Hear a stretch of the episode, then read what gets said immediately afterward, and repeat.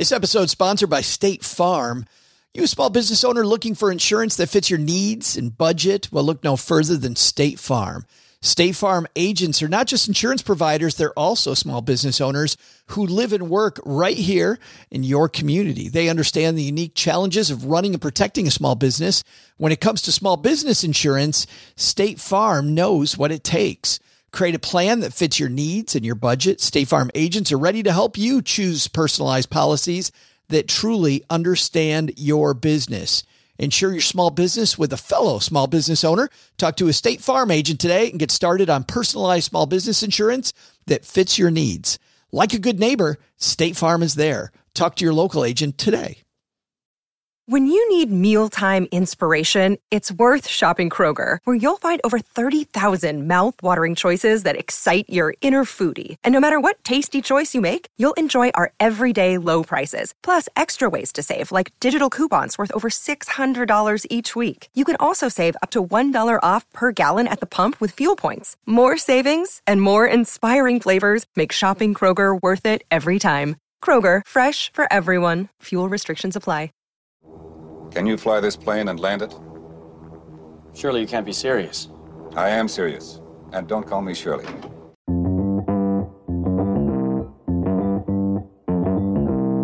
Live from Joe's mom's basement, it's the Stacking Benjamin Show.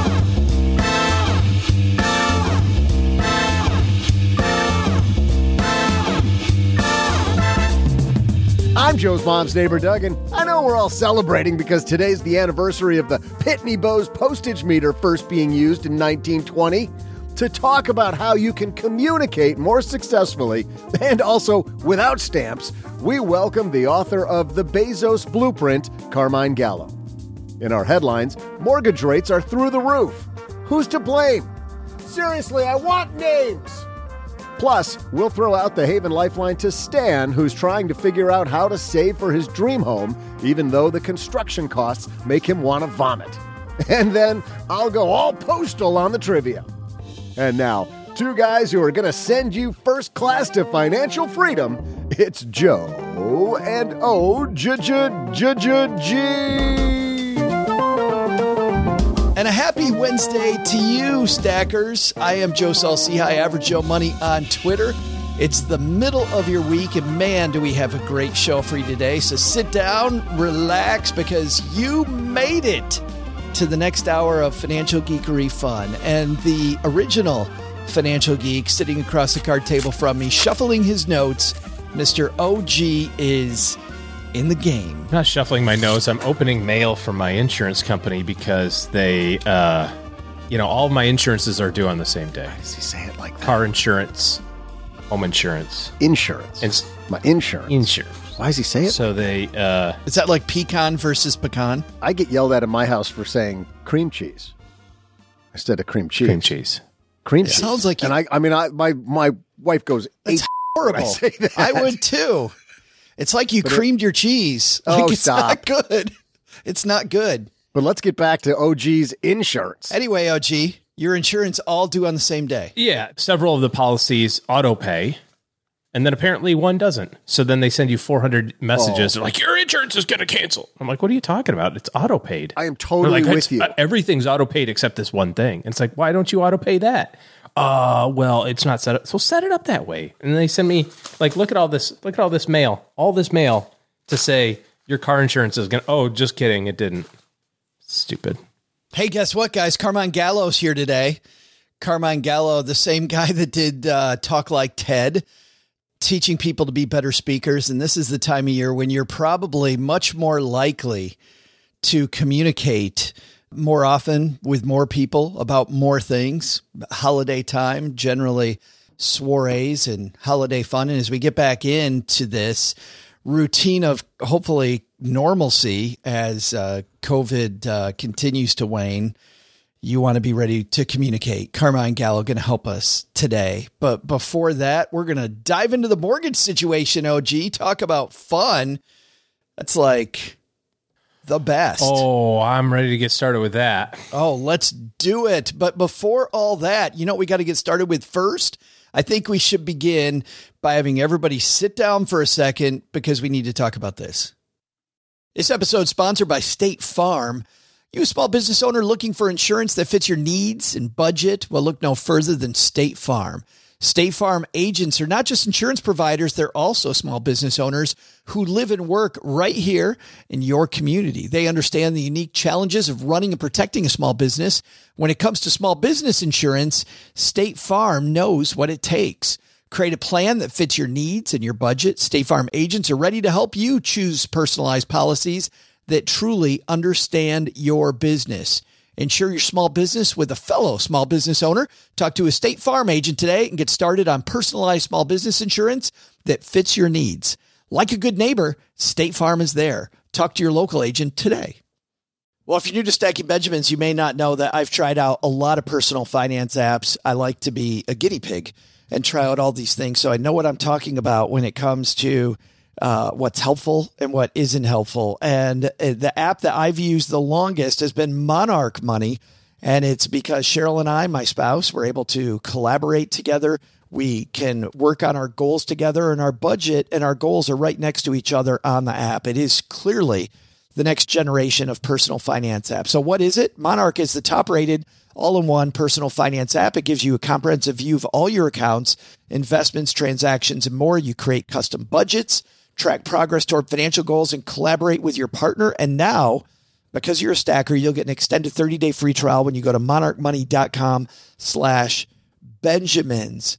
I love the fact that we get to collaborate. I love the fact that it's customizable. And I also love that it's this ad-free privacy you can trust. They never sell your data to third parties or show you ads. After trying out Monarch myself, I totally get why it's the top rated personal finance app. And right now, because you're a stacker, you're going to get an extended 30 day free trial to try it out like I try out many different apps. And this one was sticky for me because, well, you'll see when you try out the 30 day free trial. Go to monarchmoney.com slash Benjamins. That's M O N A R C H M O N E Y dot com slash Benjamins for your extended 30 day free trial. Super important there, wasn't it? I mean, Uh, uh, Doug is on mute. Sorry. Uh, was I on mute the whole time? No, I wasn't. yes, Well, not when we were talking about insurance. you still are now. sadly, I'm not on mute. can't hear you. Are you talking? What? What? Huh? What'd you say? Oh, Hello, darlings. And now it's time for your favorite part of the show our stacking Benjamin's headlines. Our headline today comes to us from the Wall Street Journal. This is written by Telis Demos. Why mortgage rates are so darn high.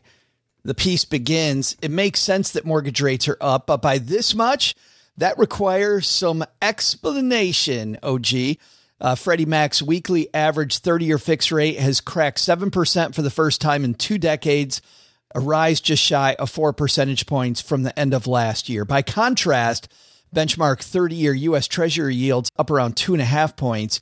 What this means is that the gap or the spread in financial lingo between mortgage rates and treasury yields has ballooned. First of all, let's get the bajillion pound gorilla in the room out of there. It's been two decades, two decades since we've seen 7%. Are you kidding me? no wonder we're all complaining. Yeah, we got a bunch of kids out there that have never seen real interest rates, OG. Yeah, I mean, I remember. I'm sure you do too, Joe. Early in your planning career, like refinancing from eight to seven, Right. going, "This is amazing.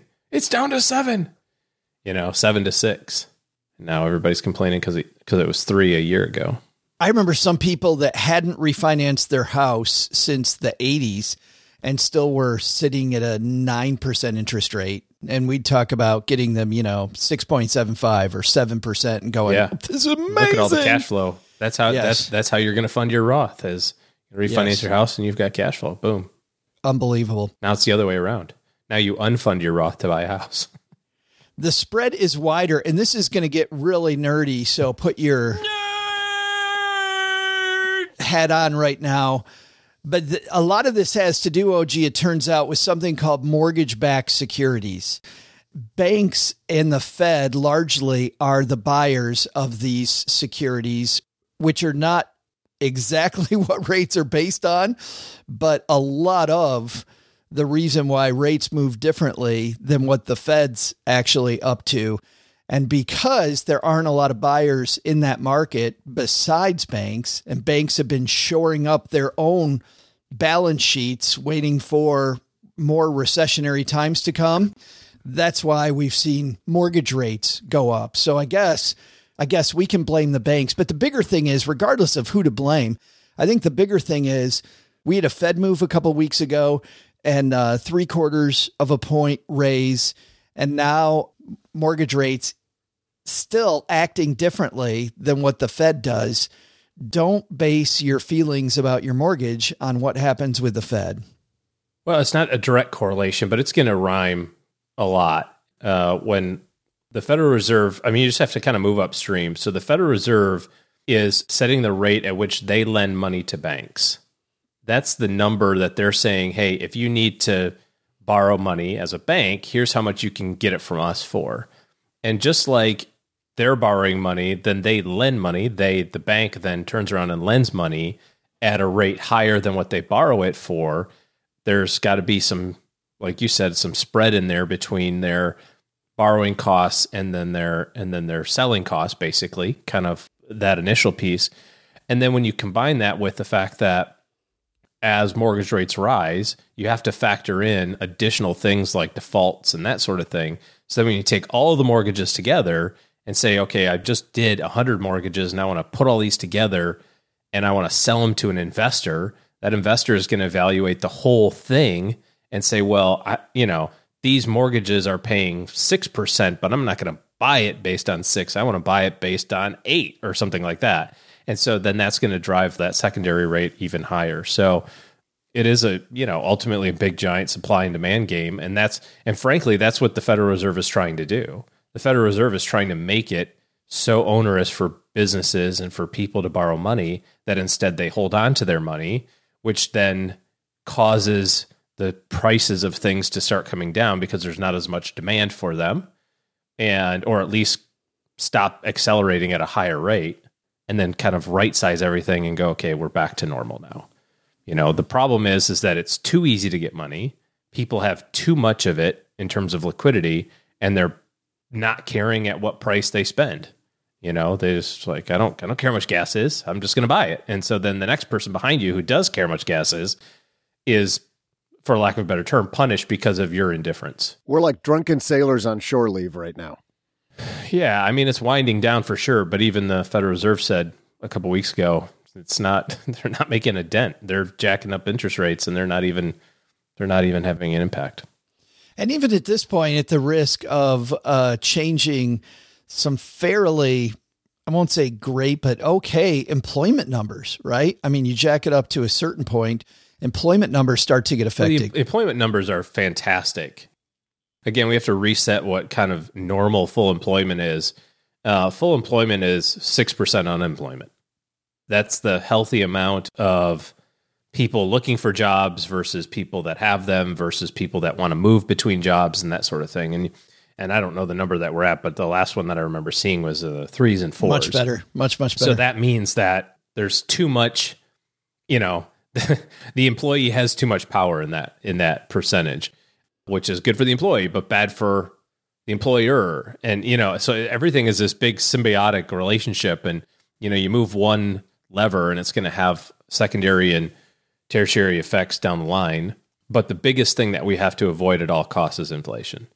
The recession is a small drop of penicillin to offset the the larger pain of of inflation because inflation kills everything. If you do the new retirement calculator tool that you were talking about in the last couple weeks, and you do your financial plan and you say, I want to do it at inflation historical, which is about 3%. And then you say, want, now I want to do it at inflation historical plus one. So do four. You will crater your retirement plan because the compounding effect of higher inflation is so detrimental to long term investment plans. So that's the cancer that we have to get rid of is inflation at whatever cost. It's funny. We showed that at our event a couple weeks ago, walking through just yeah. mistakes people make with calculators. And Stephen Chen, the creator, said that forgetting inflation is number one. And he showed a difference between just 1% inflation and 4% inflation, where somebody fairly easily makes it this this hypothetical person at 1% and then if you move it up to just 4 just normal inflation because you realized oh my god I forgot norm quote normal inflation. Uh, they're they're already hosed. So Yeah. to your point we get this hyperinflation stuff this this creators and then forget about employment. Who cares about employment? You know? Yeah, in the short run, it's very painful, and in the short run, it's not as dramatic. But the issue, of course, happens you know more and more down the line, and as companies and the government try to offset the inflationary issues with more inflation, right? So, w- what are we reading about? Employers saying, "Hey, I need to give bigger pay raises because of inflation." The Social Security Administration saying we're increasing Social Security by nine percent because of inflation some people say, well, that's just keeping up. True, but you just got a big pay raise. So what's the tendencies when you get a big pay raise? Your big pay raise is to consume it. And so now what did you do? You just kind of fed the monster a little bit more of saying, now I'm going to spend more money because I have more money to spend. Not all the cases, and certainly not all the people can do that, but it's a very sinister financial issue that we just all have to kind of bite the towel and get through Yeah. it. Uh, I think that's a great explanation of what's going on. But what we do here, I think, OG, is the important part. I think the first thing is if you have any variable credit line right now, you are way past, way past the time that you needed to clean that up. Like get your debt strategy in order. I think that's probably job one. Yeah, high interest credit card debt is it, reacts very quickly. I think within a day or two of the Fed rate move, Amex and Visa increase their rates. They don't hold off. They get you the next minute as soon as they can uh, because of their spread. It sounds really silly to consider consolidating or refinancing, you know, getting a home equity line of credit or something like that. But if you have a boatload of consumer debt, you have a boatload of high interest credit card debt, and you're paying 22%, paying seven's a heck of a lot better than 22. It's not as good as three was 12 months ago, but it's way better than 22. I would say that that's probably the number one thing. You can pay attention to your spending a little bit more. I think that's the second piece is be aware of where you're spending money and and try to make a decision about, you know, what's most important. We're getting into the holiday season and people like to get a little crazy, a lot crazy, No, a that lot of crazy. Yeah, I tried to increase my personal spending by winning the Powerball a couple of weeks ago. It didn't.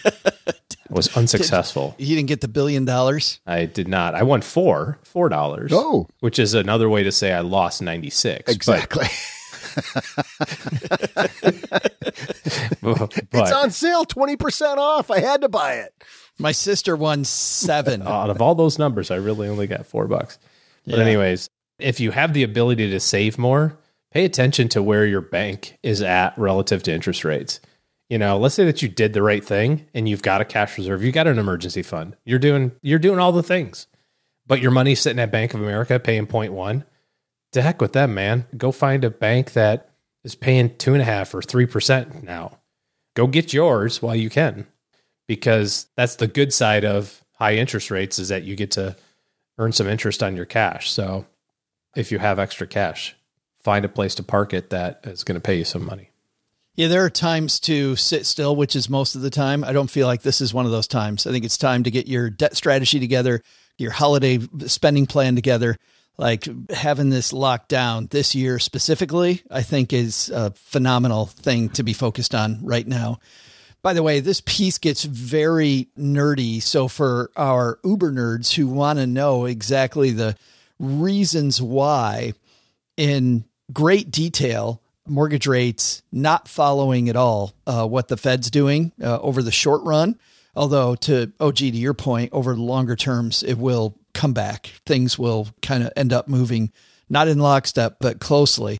If you want to know more about that, we've got you covered with a link on our show notes page. And of course, we're going to have a lot more on spending plans, debt strategies, like we always do in our newsletter, The 201, which takes all these conversations we have. And Brooke Miller gives you links to go even deeper on these topics so that you can get your financial planning in order. StackingBenjamins.com slash 201 to sign up for our free newsletter. Carmine Gallo waiting upstairs. Carmine has been on the show before. A man, he brings it. Last time he was here, he was talking about talking like Ted. talking like you're about to give a TED talk. Today, he's got a new book out, The Bezos Blueprint, talking about the same, but when you write, he's, of course, Wall Street Journal bestselling author, internationally popular keynote speaker, has uh, been a Harvard instructor. Uh, my personal relationship with Carmine is actually a good one as well. He's the first guy to include me in a book. He actually included me, contrary to what you guys say, because uh, I know, Doug, you've made this point before. Secrets from the world's best communicators includes stuff about me in there. Come on. I know. I know. He was really scraping the bottom of the barrel for content, wasn't he? The, the important thing that I'm curious about is did he include you on page 338? Or sooner. Oh, you mean like way at the back of the book or at the beginning? Yeah. Oh, yes. Exactly which page? Yeah. Yeah. Like in the back. Uh, I'm about halfway done. I'm about Where halfway Doug and I tend to find ourselves relegated to in various books. I see what you're doing here. Oh, there wow. it is. It only took him like a year. Oh. He didn't even get it. We've made that oh. reference how many times? And he's I put you idiots in the way back of my book for some reason. I'm not sure. Wow. Hey, you're in the thank yous. You made the thank yous of the book. I think that's fantastic. the part nobody reads. 338. No, no, it's in the, it's in the actual stuff. I think 338 or something like that. To look I up. always start there. I always go, I'm like, hmm, who does the author thank? Oh, look, he thanks OG, then he thanks Doug. Yeah, good stuff. Anyway, did I tell you Carmine Gallo's here? Carmine Gallo, the amazing Bring him Carmine down. Gallo. Bring him down. Yeah. Doug, while he's coming down the stairs, why don't you uh, give us some trivia, sir?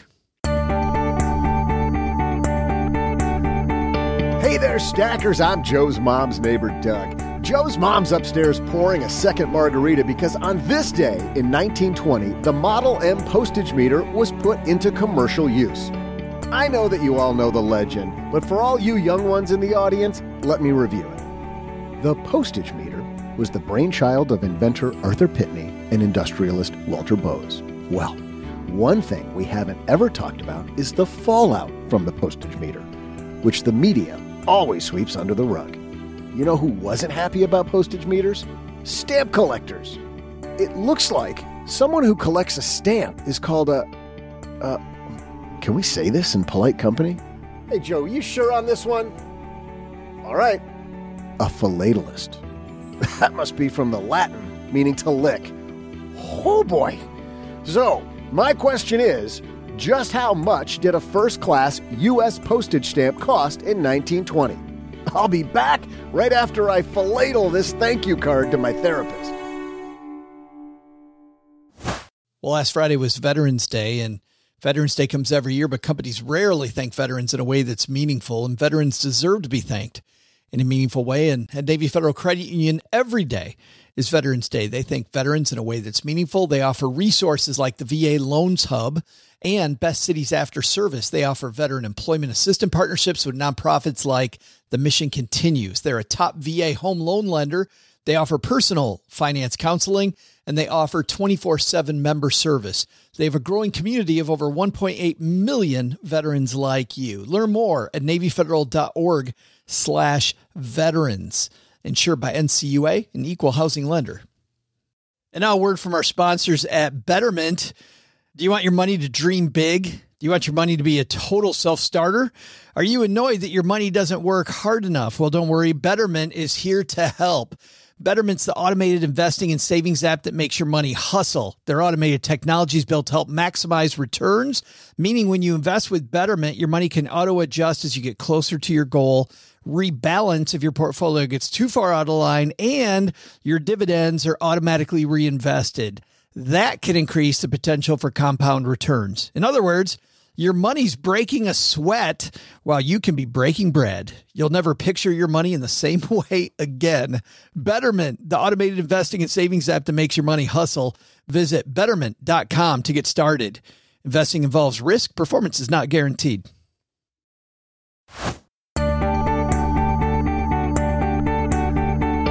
Hey there, stackers. I'm chronic dry mouth sufferer and number one philately fanboy, Joe's mom's neighbor, Doug.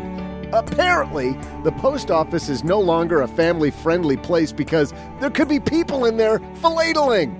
They really should black out the windows like that velvet touch just off I 75. Anyway, well, like anything, the cost of philatling has gone up enough that your significant other may start questioning the cost. A first class stamp, which remains the only thing I can afford to still go first class on, is 60 cents. Turns out, no one's philatling for free. So, how much was a first class stamp in 1920? Two cents. And now, with his two cents on communicating like the best entrepreneurs in the world, Carmine Gallo. And Carmine Gallo back in mom's basement. How are you, man? I'm doing great, Joe. Thanks for inviting me back. I know we have a we have a long history together. So, thank you and congratulations on the success of the stacking of the Benjamins. I see the stack just keeps growing. It does literally the big old hundred dollar bill behind me. Yes, it gets bigger and bigger and bigger. I want to start off with something that you told me actually in an email last night that I did not know, which is we have a lot of military members that listen to our show, Carmine.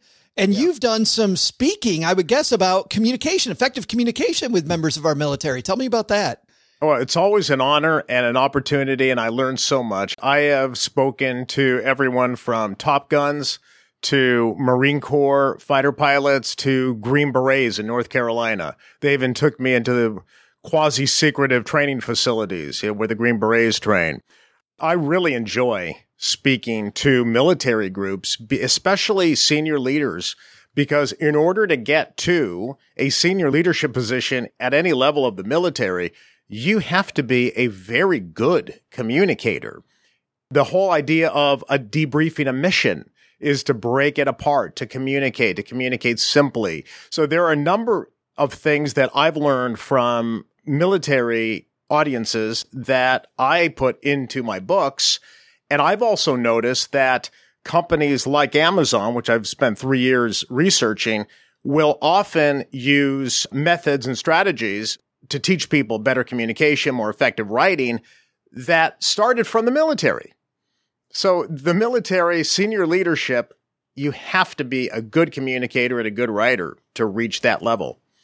What was phenomenal to me about your current project about studying Jeff Bezos is that a lot of the things, Carmine, that people would expect of being a, a better communicator, it's exactly the opposite. And I want to get into this in a very specific way, the way you start off in your book, which you say it's 2004. We're at Amazon headquarters and something big happened in 2004. Can you tell me about this, this particular day? Jeff Bezos sent an email that shocked his leadership team. He said, at our very next meeting, you are no longer allowed to communicate in PowerPoint and you are to write a, at that time, a four page narrative memo. And he was specific narrative, meaning real sentences and paragraphs, nouns, verbs.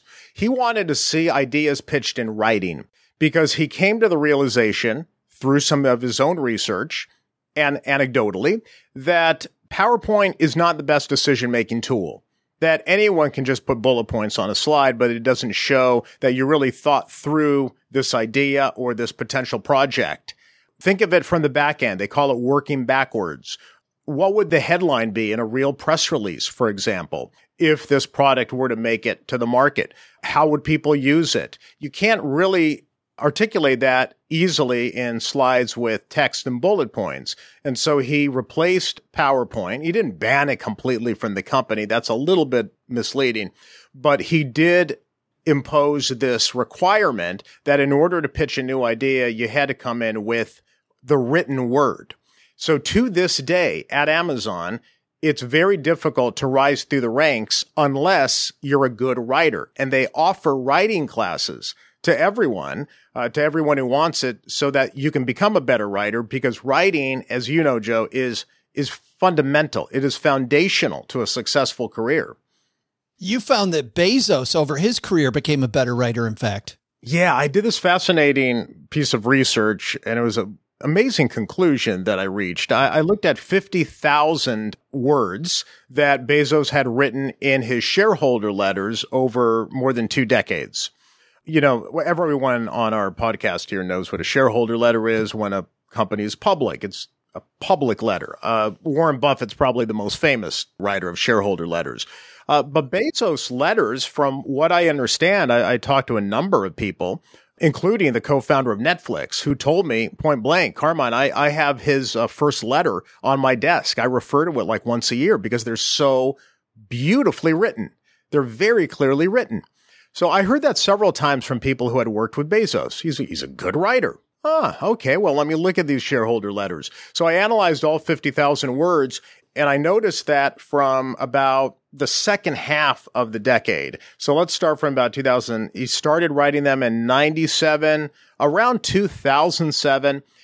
The writing got significantly better in the second half of the decade. So the last maybe 10 letters. And the way you analyze that is putting them through a software program like Grammarly. And what I found is that the grade level that the shareholder letters were written for came down over time from college level to about eighth and ninth grade level. And if you study Grammarly and you study writing and communication, you'll know that the lower the grade level, the better the writing is. It doesn't mean you're dumbing down the content by any means. It means that you are writing in a way that is simpler and easier to understand shorter words, simpler sentences, uh, a better flow, active sentences, subject, verb, object. His writing became better over time because Jeff Bezos is a learn it all. One of the Amazon principles is learn and be curious. He's constantly learning. How do I improve this particular skill? Because writing and communication and public speaking are skills. And like any skill, we can improve. But that's not what people think. We think that if we employ longer sentences and the fact that we're writing college level stuff, Carmine, makes us a badass. Well, let's turn to uh, Nobel Prize winning behavioral psychologist Daniel Kahneman, who I'm sure many of your listeners are familiar with because he was the one who really came up with that list of biases that financial people try to learn and understand. Well, Daniel Kahneman once wrote that if you want to be thought credible and intelligent, do not use a long word when a short word will do. That goes back to Winston Churchill, who during the bombing of London in 1940 was being inundated with memos that were far too long. And he said consumed energy to try to figure out the essential points. So I'm not going to. Solution. Hey, hey Carmine, yeah. I'm laughing. I'm laughing as you say this because I'm just thinking about reading through your book. I'm not going to ask you to recite one today, but you actually list one in your book. I'm I'm laughing out loud about this British memo that is just ugly. Like I can't even hardly get through it. And you're like, I didn't make this up. This is an actual memo at the time where they're using these thousand dollar words. So anyway, back to you. Winston Churchill's like, no, no, no, no, no. Let's get rid of all this crap. No. So Winston Churchill, I mean, one of the greatest uh, speakers in history, said short words are best. So memos that use short words, short words are best. So I had to go back to class, Joe, because I was a little puzzled. What, what do they mean by short words? How, how, yeah. how do I explain this in a book? What does that mean? So I actually spoke to uh, British grammar experts and, and, and English language experts who said, oh, that goes back to 1066. So I had to go back and take a history lesson and writing lessons. 1066 was the Norman invasion when Latin based words were introduced into the English language. So if you talk about legalese, legal jargon, those are mostly Latin based and Romance languages. But the original Old English were Saxon based, Germanic based. They were short, simple words. Now think about it, Joe. When you want to get in an instruction across to people that is clear and urgent, you typically go back to short words. So, for example, if we're leaving the house, I might tell you to turn off the lights. Those are all single one syllable words. Turn off the lights. I'm not going to ask you, uh, Joe, it is imperative that upon uh, your departure from the premises that you reduce the illumination. No, if I just want to get to the point, I'll say, turn off the light, Joe. The same applies to business communication one of the great communicators, Warren Buffett, famous, the most famous quote Be fearful when others are greedy, and greedy when others are fearful. How many times have you heard that? It's memorable and It's an idea that fills an entire entire books can be on that subject. What does that mean? But do you see what he's doing? He's using words like fear and greed. Fear and greed, if you look them up, if you look up their uh, their lineage, are Old English words from before 1066. So when people, when good communicators want to get a message across clearly and succinctly, go back to the short words. As Churchill said, short words are best. I had not thought about the fact that there's these two different languages inside of our single language until somebody was talking to me about just just animals, right? We've got cow, very simple. We've got bovine, which is oh, a whole, diff- mm-hmm. whole, whole different thing, or veal and lamb. You know, you've got these two t- totally different. Like, where right. the hell do you get these two? And it comes down, Carmine, to what you're talking about. These two different languages going on at the same time, but use the very simple stuff. And I love how you ground this. You ground this in a key component. I feel like we're all trying to prove ourselves as brilliant when we talk, yeah. when we write. We're trying to show other people are brilliant. And you say that a key component is not to prove how smart you are, but to start with what your audience knows. If you begin with your audience instead of you, you're going to do a much better job communicating. I like to say you're not dumbing down the content, you're outsmarting the competition when you use simple, short words to talk about complex things. Isn't it amazing that I was fascinated by the fact that as Amazon grew larger, much larger and far more complex because eh, after 2007, Bezos was writing about things like cloud computing and Amazon Web Services. So as the company grew more complex, his writing grew simpler or his writing shrank right? The words shrank, the sentence length shrank. It became simpler. And that really is a habit, a habit of great communicators, but it takes courage to do this. I recall talking to a, a McKinsey uh, partner. So, you know, the, the giant consulting firm. Sure. And they only take like l- less than, fewer than 1% of their applicants. So it's really hard to be a McKinsey partner uh, or a McKinsey employee. I was talking to one of the partners it was prior to a speech or a presentation that I had to give to uh, McKinsey. And he said, you have to tell everybody to reduce their PowerPoints because these folks come out of business school. They're all MBAs and they walk into a client's office with a 200 slide uh, PowerPoint oh, deck. oh, God. And so what he suggests, this is the partner speaking, for every 20 slides, reduce it to two. That's hard to do when you when you're fresh out of business school because you want to prove that you know it all. But as you advance in leadership, effective leaders recognize that they have to simplify their language, simplify their message. It's counterintuitive and it takes courage, but you have to understand that if you want to rise to any level of leadership today. I feel like Carmine, this is definitely an extension of Talk Like TED, which I'm using right now to get ready for some talks. I'm going back and revisiting this awesome book that you wrote where it's not about facts and figures, right? It's about storytelling.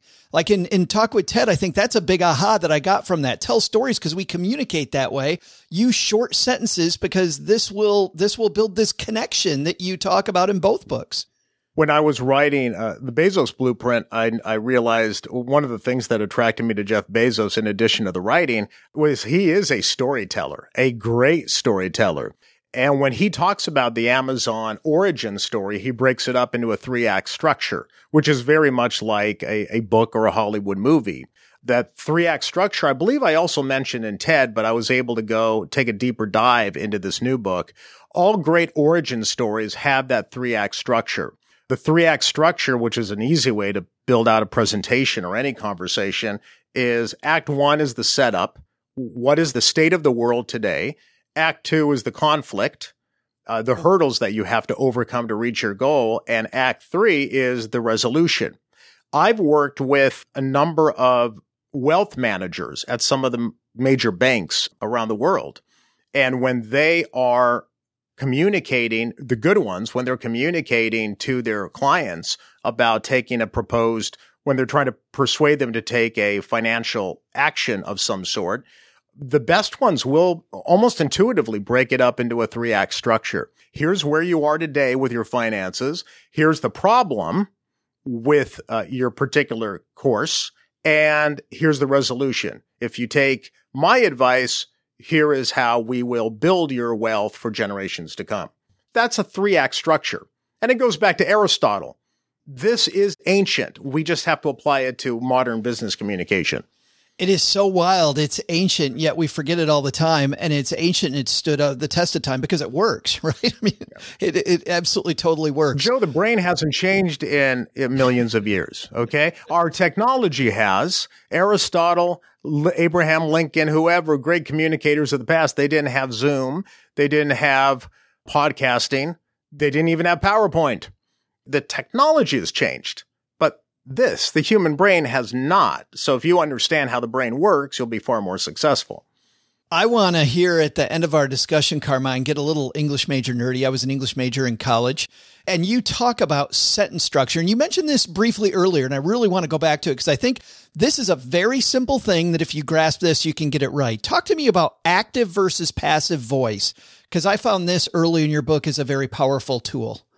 Yeah, uh, l- let's go back to English class, which I know triggers some people. I, th- I think that's right, why people are afraid. They're afraid of writing. That's uh, why I waited till the end, by the way, to bring this up.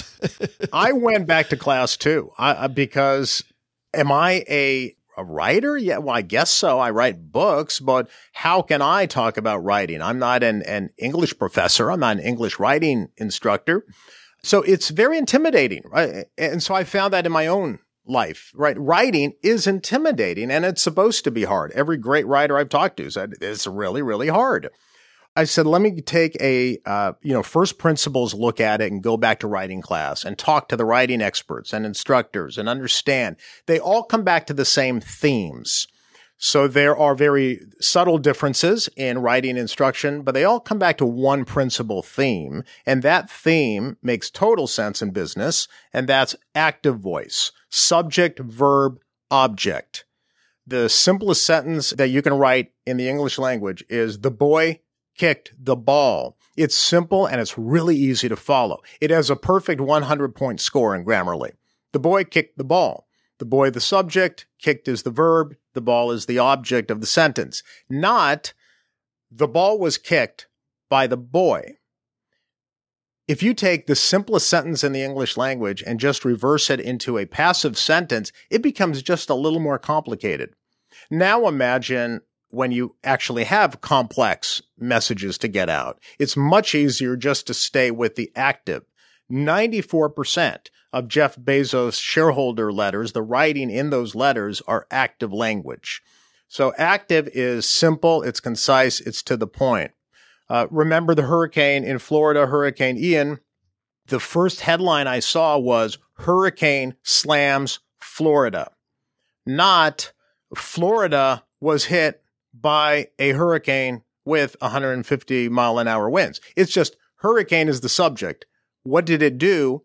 slams. So the headline writer is choosing a, an action verb.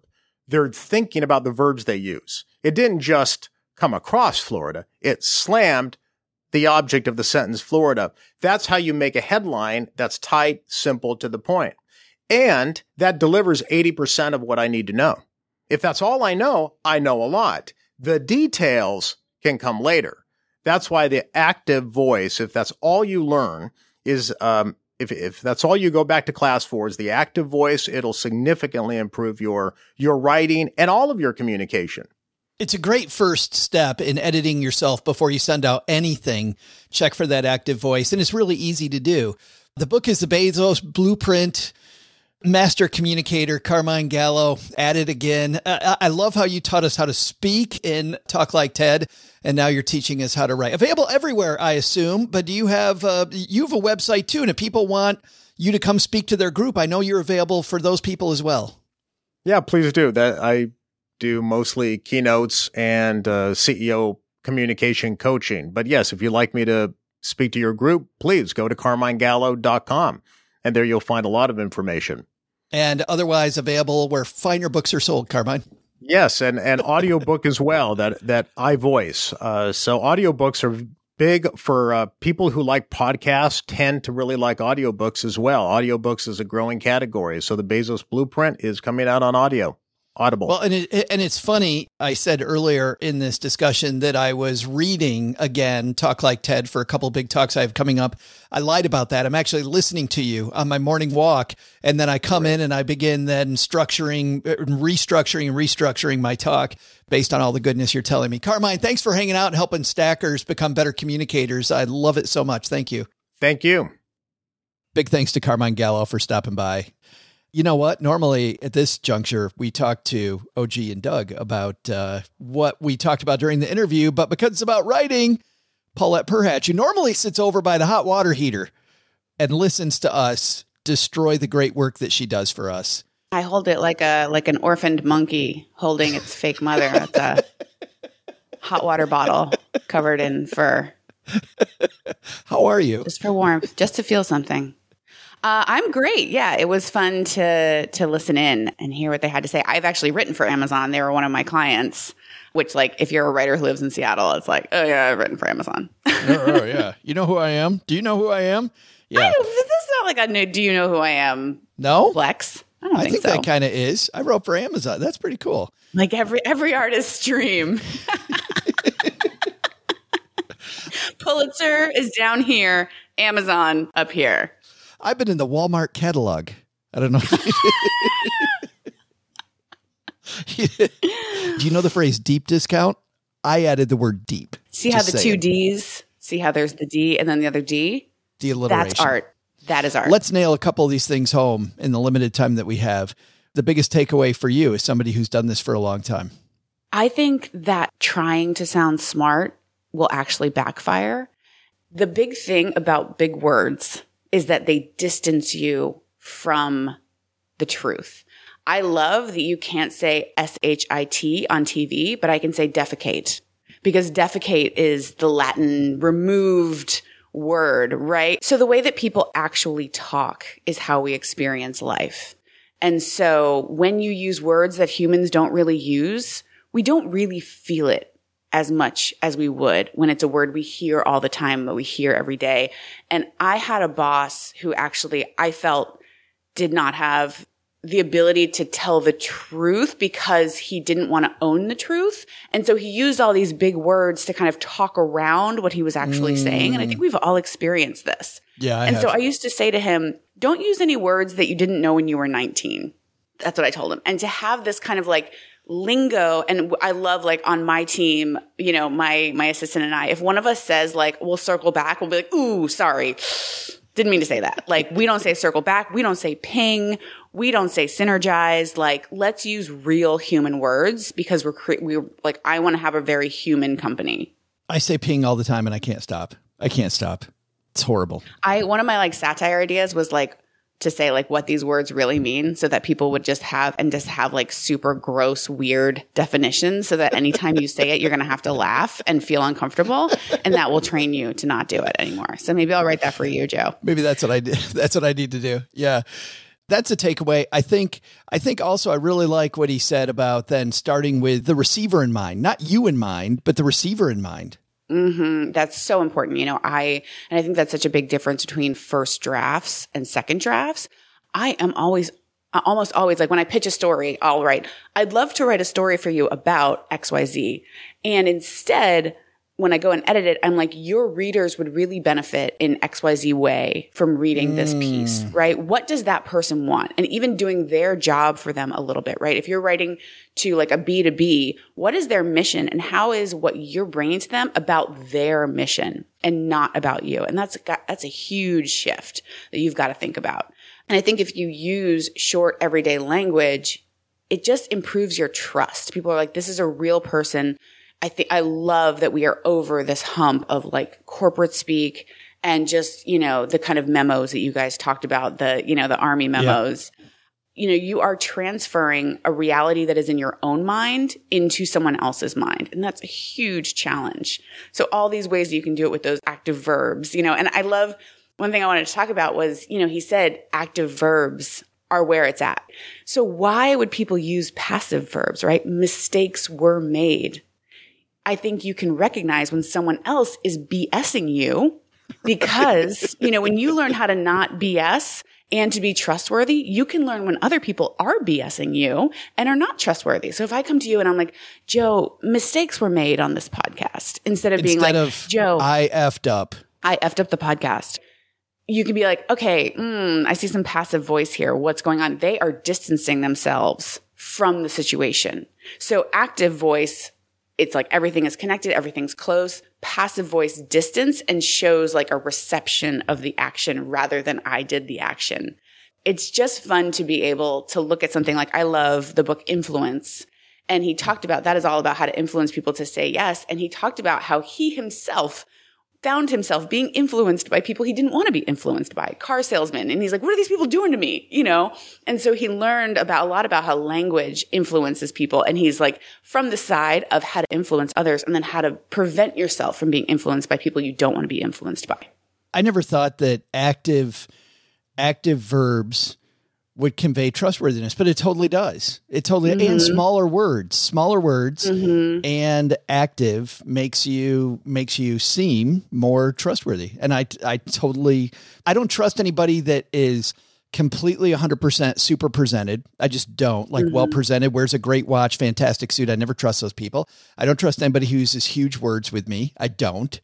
I, I, yeah. I mean, it's been there the whole time and I never saw it. It reminds me of Jocko Willink's book, Extreme Ownership, right? Where when you use the active voice, you own what you're talking about. You own your own actions and you're not distancing yourselves. I think it is being shown. It is being, it's being seen as a person who controls the situation, has influence over the situation and wants to talk to someone and not show themselves as above anyone else by trying to use all this fancy language.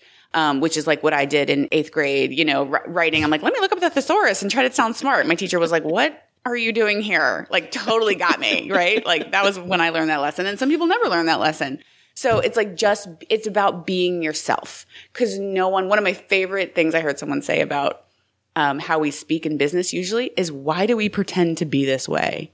I was like, yes, like, can we just be humans? And so I think it is that thing where it's like, I'm coming to you as a human, not as this role that I'm playing. And so that is what facilitates the trust. Fabulous. You find more Paulette at powerhousewriters.com, right? Yes. Thank you, sir.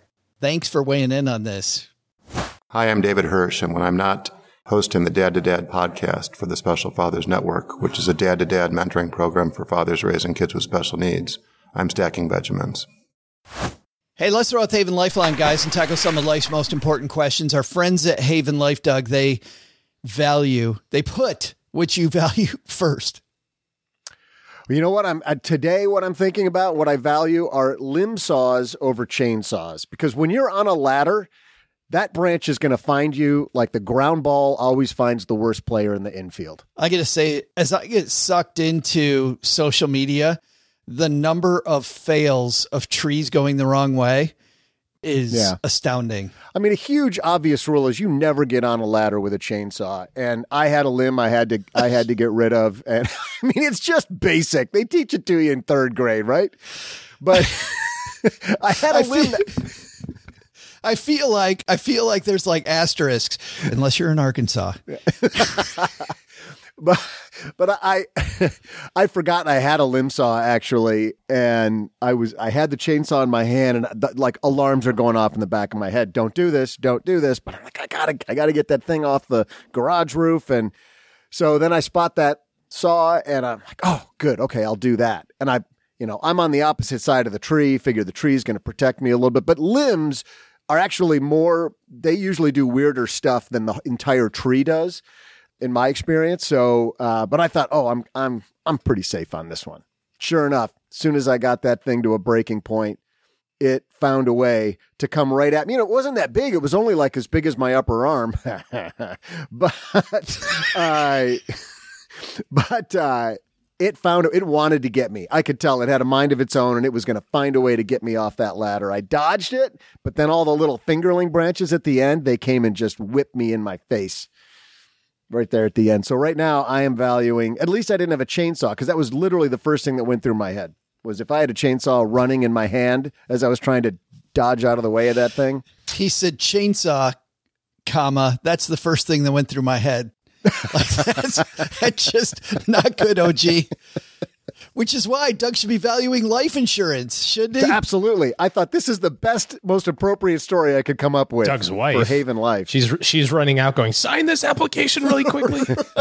Oh, that was the other thing. Nobody else was here. I was totally alone doing this. That was the Oh, other smart stupid- move. Totally stupid decision. Brilliant. Here was my thinking on that. I had an AirPod in my ear, and I thought, worst case, I can yell, "Hey Siri, call somebody." good. Call He's Joe. already planning. Yeah, and I'll make the thousand mile trip up there. Oh, Yeah. believe it or not, he was dead, officer. I no, I tried to get there. Uh, it's your loved ones in your time and your life insurance policy, and no chainsaws while you're in the tree. It's why they made buying quality term life insurance actually simple. You go to stackingbenjamins.com slash Haven Life now to get your free quote. At Haven Life, they have simplified the application. So before you jump on the ladder with the chainsaw, you can fill that out very quickly. You'll get an instant coverage decision. Price is affordable, all issued by a company that's more than 160 years old, Mass Mutual. Today, we're going to throw out the lifeline to James. Say hi, James. Call me Ishmael. Or don't. It doesn't really matter because that's not my name. I think we called me Stan when I called in last time. To kind of jog your memory, last time I asked a question about whether or not to buy a home with some additional debt burden. At any rate, I had several people come out and quote what it would cost to build my dream home on my dream property and almost vomited at the thought of the cost. With that in mind, let's just assume that I'm doing all of the right saving, that I'm saving into my 401k and uh, several other vehicles for my kids and all of that. I'm doing okay in that respect. With those things in mind, I want to know what your thoughts are on building a home in today's market at today's costs. If you were in my spot and you had a home that you were already comfortable in with a low interest rate, but you had a dream property that you wanted to build your dream home on, how would you go about making the decision when to build? How would you go about saving for it? In a market that should be decreasing, home values and building costs should decrease, but investments are going to decrease in value as well. How are you going to save for it with an indeterminate amount of time before you get to build your dream house? I appreciate you guys. Uh, thank you so much for your time. And thank you, Doug, as well. Wow, even Doug gets a thanks at the end of that one. Thanks to you, James, Ishmael, Stan, uh, whatever. I get the feeling we're not getting uh, an accurate name here, but who cares? Let's call him Disgusted OG because as he looks at these uh, prices today, maybe uh, slightly high. What do you think? you can't take it with you, right? At some level, if you're accomplishing all of your financial goals and you're on track for retirement or you're on track for financial independence and you're sending your kids to school and you're giving money to people that you care about and and also you still have cash flow and you want to spend money on a house, who cares how much it costs? You know, you don't owe an explanation to anyone for the things that you want. You're allowed to have any sort of wants that you want. There's no rationalization for everyone else necessary as it relates to the costs associated with it, or what I guess is maybe the rising costs or the higher costs today than they might have been six or eight months ago or two years ago, I don't know that they get better. I don't know that it flatlines or goes down. I do know that some construction costs, like like lumber and that sort of thing, is is back to pre-COVID levels in terms of its per foot costs or however they measure it but also I'm not sure that uh, construction companies and builders are passing on those savings to people. That just might be how things are these days. And I know that other people have recently quoted out building projects and and the price per square foot is pretty high. So I think you just do what makes you happy and and if you've got the money and the cash flow and you're accomplishing all of your other goals then YOLO. Do it. I agree with everything you just said, OG, especially the part about the price is probably not coming down.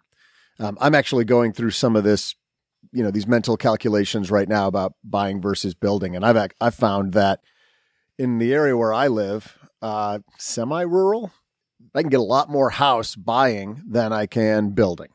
Uh, price per square. I think that's foot. true just about everywhere. Yeah, price per square foot is lower buying the building. The Problem is there's very little inventory right now, so you're just kind of caught in the middle.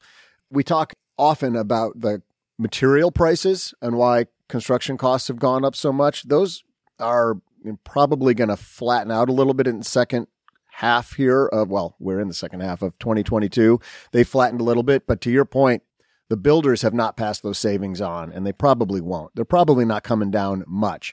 Labor is another major issue. Depending on where you live, it's very difficult, always has been in that industry to get trades. It's always been the challenge in that industry. Uh, but it's even worse now because a lot of those people in that demographic are finding it's not as lucrative to work as it is to get money in other ways, which we won't dive into. So that is raising that cost price per square foot. Like in some cases, a third to 50% higher than, than buying. So that's going to be his tough challenge is figuring out, can I get the dream home I want for the price I have, for the money I have to spend? Because you're going to get less than buying. Yeah, you're going to have to make some choices for sure. Yeah. But I do think that um, back to your point, OG. I mean, truly, this is what it's all about: is what do you value the most, and go ahead and spend money on the things that you value the most. So that's the first question that I would have for James, Ishmael, Stan is is how much do you value this versus the other things? And if you're going to be okay, then it's I think it's time to to suck it up and and then just enjoy the fruits of your labor. Do it, man. He he never says back to Doug's point. Never says that. It's always back to OG's point. Well, it is. I think you're right on, Doug. But that that expectation oh, don't try to fix it not, now. that expectation should not be that you're gonna you're gonna wait for lower. By the way, if you're waiting, you're always going to be waiting. If you're waiting for the computer prices to come down, it isn't going to happen, right? If you're waiting for the next upgrade to the phone before you buy because, oh, it's going to be outdated the second I buy it. Like, how many years have we heard that over and over and over? If you're waiting, you're going to wait forever. Pick your spot and make the purchase. And I love, I love Paula Pant's take on this. Like, I want to make sure that I have enough money that I don't have to go sale shopping. Don't get me wrong, nothing wrong with sale shopping, but I just want to, I just want to pick the thing that I want when I want it do all the figuring out about what I value first so I'm not wasting money and then go buy it. Just go buy it when I want it. Thanks for the question, James Ishmael Stan. StackingBenjamins.com slash voicemail if you've got a question for the crew as well. And can't wait to hear what you decide, James. That's going to be interesting to hear the next step along the way since we got step one and now step two of James' journey. Coming up, man, we've got some fun coming up on the community calendar here. Today, we got a packed afternoon and evening here in the basement. First of all, at 5 p.m. Eastern, 2 p.m. Pacific, we will be on Instagram Live with Adam Carroll. Adam, uh, of course, has the uh, CNBC documentary Broke, Busted, and Disgusted. He also has a, speaking of TED Talks, he has a TED Talk seen by uh, millions of people where he plays Monopoly with his kids with real money.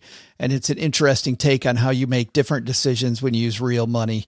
And today he's talking about an app that he's behind because we often do our fintech work now on Instagram, talking to these cool fintech creators. Adam's behind a, a product called the Mortgage Shredder, which gets even more analytical. If you want to pay your mortgage off early, gets even more analytical about the right time to pay stuff. Mortgage shredder. Mortgage shredder. Isn't that great? We should add him on around uh, Halloween, like OG. Sunday, you know? Sunday, Sunday. Shredder. mortgage shredder. Adam Carroll. So if you want to see him, join us at 5 p.m. Eastern, 2 p.m. Pacific over on Instagram. They'll tell you if you're following us on Instagram when we go live. But at 8 p.m. Eastern, 5 p.m. Pacific, we are on YouTube. And if you would like to get a reminder that we're going to be on YouTube, stackingbenjamins.com slash live. We'll send you a reminder a few minutes before. I've learned a long time ago not to trust my memory on a lot of these things. But many of you have asked us to walk through Morningstar. OG, you and I talk about Morningstar all the time about, hey, go to Morningstar to look for this. It's a reliable third party source to go dive into stuff. A lot of people get tripped up because they almost make you get a user ID, sign up for it. And people are like, ah, I don't know that I want to sign up. It's actually not a bad thing to sign up for Morningstar, and they don't make you pay money, even though you may think that you need to pay some money. So we'll walk through that. We'll show you how to evaluate risk. We'll show you how to look at performance. We'll show you uh, how Morningstar can walk you through maybe doing a better job of evaluating what's in your portfolio. That's tonight, 8 p.m. Eastern, 5 p.m. Pacific. But if you're not here because you want to get all nerdy with us on our various social media channels, you are here because you're worried about all this recession talk we had earlier and all the things going on in the market lately. OG and his team have put together a free guide that shares eight moves to make in a down market. This guy to help you plan more and panic less no matter what the market does.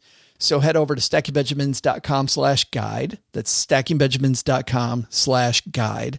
And you'll get this helpful free guide from OG and his team. So thanks for that, sir. I think that is the community calendar for today. Doug, you got it from here, man. What should we have learned today? Well, Joe first take some advice from Carmine Gallo. Communicate simply to make the most impact.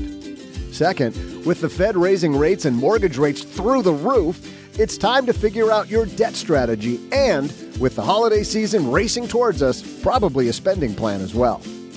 But the big lesson? Never ask Joe's mom if she's a philatelist. Ow! Not the frying pan, Ma! It's a stamp collector. I figured it out. It's a stamp collector. I'm just asking if you're a stamp collector. Thanks to Carmine Gallo for joining us today. You can find out more about his work, including the Bezos Blueprint, at carminegallo.com. We'll also include links in our show notes at stackingbenjamins.com. This show is the property of SB Podcasts, LLC, copyright 2022, and is created by Joe Saul-Sehy. Our producer is Karen Repine. The show is written by the brilliant Paulette Perhach with help from Joe, me, and Doc G from the Earn and Invest podcast. After you listen to our show, check out the 201 Deep Dives written by our website manager and blog editor, Brooke Miller. You'll find the 411 on all things money at the 201. Just go to stackingbenjamins.com slash 201. Once we bottle up all this goodness, we ship it to our engineer, the amazing Steve Stewart. Steve helps the rest of our team sound nearly as good as I do right now. Want to chat with friends about the show later? Mom's friend Gertrude is our social media coordinator and the room mother in our Facebook group called The Basement. So, say hello when you see us posting online. Here's a weird fact both she and Tina Eichenberg are never in the same room at the same time. To join all the basement fun with other stackers, type stackingbenjamins.com slash basement. I'm Joe's mom's neighbor Doug, and we'll see you next time back here at the Stacking Benjamin Show. Not only should you not take advice from these dorks, don't take advice from people you don't know. This show is for entertainment purposes only. Before making any financial decisions, speak with a real financial advisor.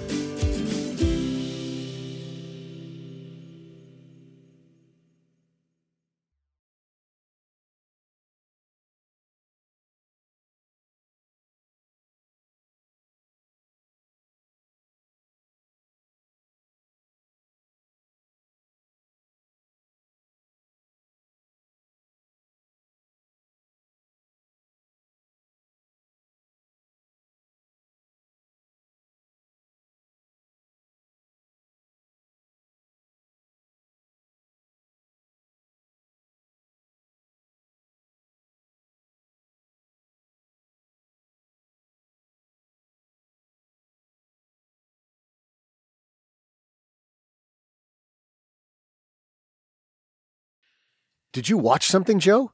I did, but we did a review uh, on Monday's show. So I was actually flipping through my flipboard, flipping through my flipboard.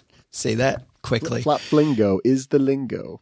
And I came across this uh, now that we've talked a lot about roaring into the holidays seven true stories about funny Thanksgiving mishaps from Reader's Digest. So this is humor for 95 year olds.